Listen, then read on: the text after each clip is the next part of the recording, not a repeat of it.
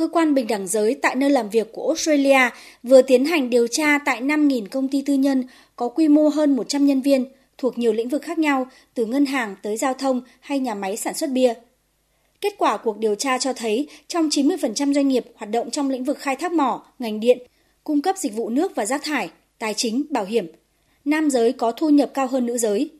Đồng thời, trong hơn 80% doanh nghiệp mà nam giới được trả lương cao hơn nữ giới.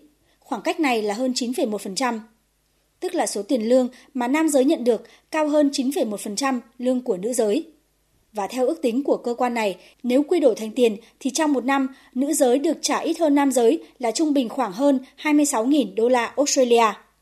Hàng không là một trong những lĩnh vực có sự chênh lệch lớn nhất, từ 37% đến 43%.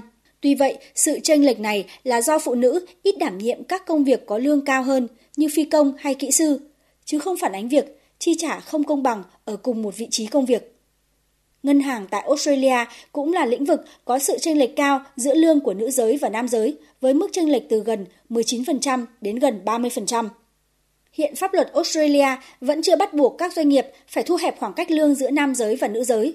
Song theo bà Mary Ulrich, giám đốc điều hành cơ quan bình đẳng giới tại nơi làm việc, các doanh nghiệp sẽ quyết định có công khai sự chênh lệch lương giữa nam giới và nữ giới hay không và nếu không công khai sự tranh lệch này, thì sẽ ảnh hưởng đến tinh thần làm việc và sự gắn bó của người lao động đối với doanh nghiệp.